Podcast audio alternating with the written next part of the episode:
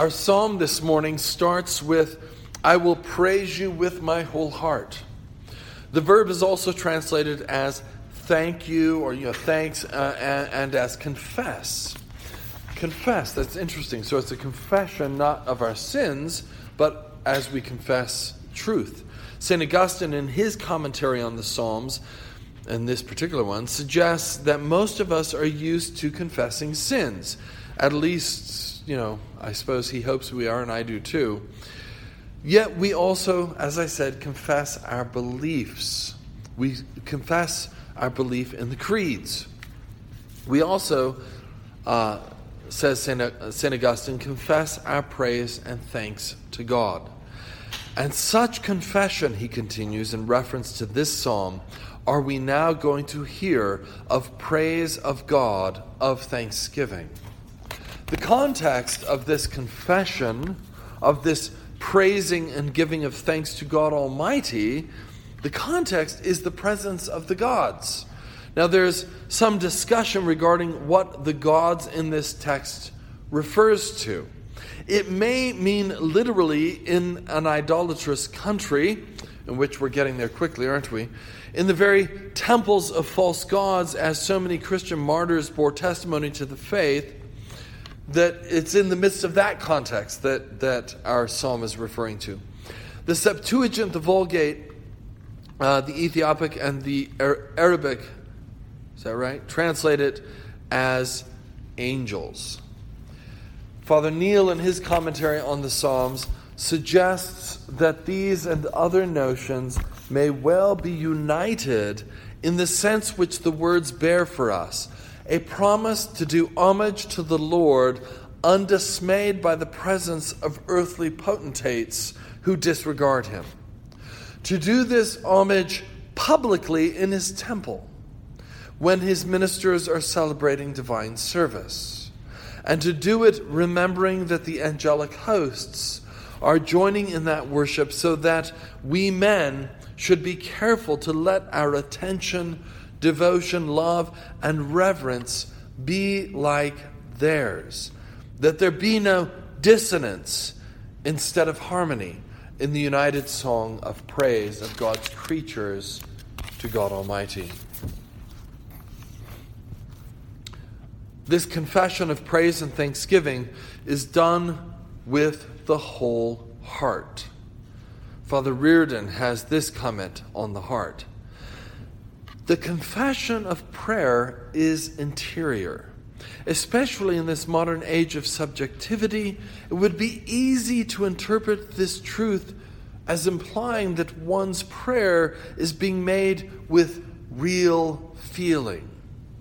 Indeed, one meets many individuals who spend most of their prayer time attempting to feel the right sorts of things, so that prayer becomes an exercise in the cultivation of proper sentiments.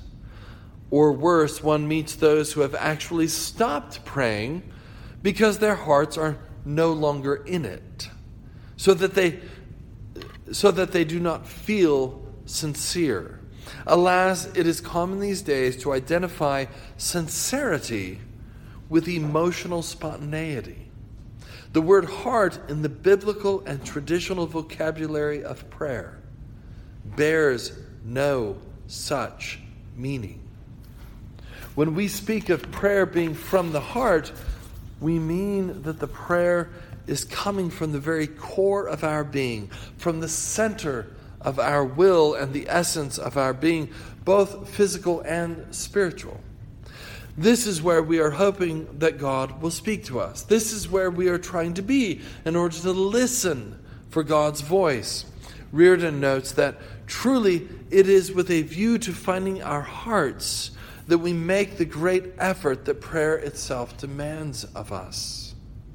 From the bottom of our hearts, the core of our being, we attempt to know ourselves and know God and confess Him as the Almighty, worthy of the praise and thanksgiving that we then give. Augustine puts it this way My whole heart I lay upon the altar of thy praise. and whole burnt offering of praise I offer to thee. I will confess to thee, O Lord, with my whole heart, for thou hast heard the words of my mouth. What mouth save my heart? For there have for there have we the voice which God heareth, which ear of man knoweth not at all. The last part of the psalm that we have to have time to deal with this morning is the direction of this prayer and praise and thanksgiving. I will worship toward your holy temple and praise your name for that for your loving kindness and your truth. St. Augustine again notes that God dwells with the angels in front of whom we confess our praise and thanksgiving to God. Therefore, he says, when our joy, being in spiritual things, not in earthly, taketh up a song to God to sing before the angels, that very assembly of angels is in the temple of God. We worship towards God's holy temple. There is a church below, there is a church above also. The church below in all the faithful, the church above in the angels. But the God of angels came down to the church below, and angels ministered to him on earth, while he ministered to us. For I came not, saith he, to be ministered unto, but to minister. The Lord of angels died for man, therefore I will worship toward thy holy temple. I mean not the temple made with hands, but that which thou hast made for thyself. In the Old Covenant, the people of God worshipped in Jerusalem. The holy temple of God was built with hands, but the presence of God was to dwell within it. Daniel, in exile in Babylon, opened his windows towards Jerusalem and knelt in prayer towards the temple. In the new covenant, when we worship with the angels, we are in the heavenlies, worshiping toward the temple, which is Christ Himself. Our whole sanctuary is oriented in this way. Traditionally, I don't know what the Roman Catholics are doing, not here, but traditionally, facing east, for Christ will return like the rising sun and with the altar of Christ and the cross of Christ at the front and the center, the focus of the whole sanctuary. So in church, when we say east, we mean that way, no matter which way the church is actually facing. Father Neale says that as all the sacredness which encompassed the temple was due to the indwelling presence which made it, with its created exterior made with hands, and uncreated inhabitant, the presence of God Almighty, a type or image of the incarnation. So, the deepest meaning of these words for us is adoration of the sacred humanity of our Lord Jesus Christ, in whom dwells all the fullness of Godhead bodily, which presence we adore in the most holy sacrament of the altar. This morning, we come to praise God with our whole hearts in the presence of the angels.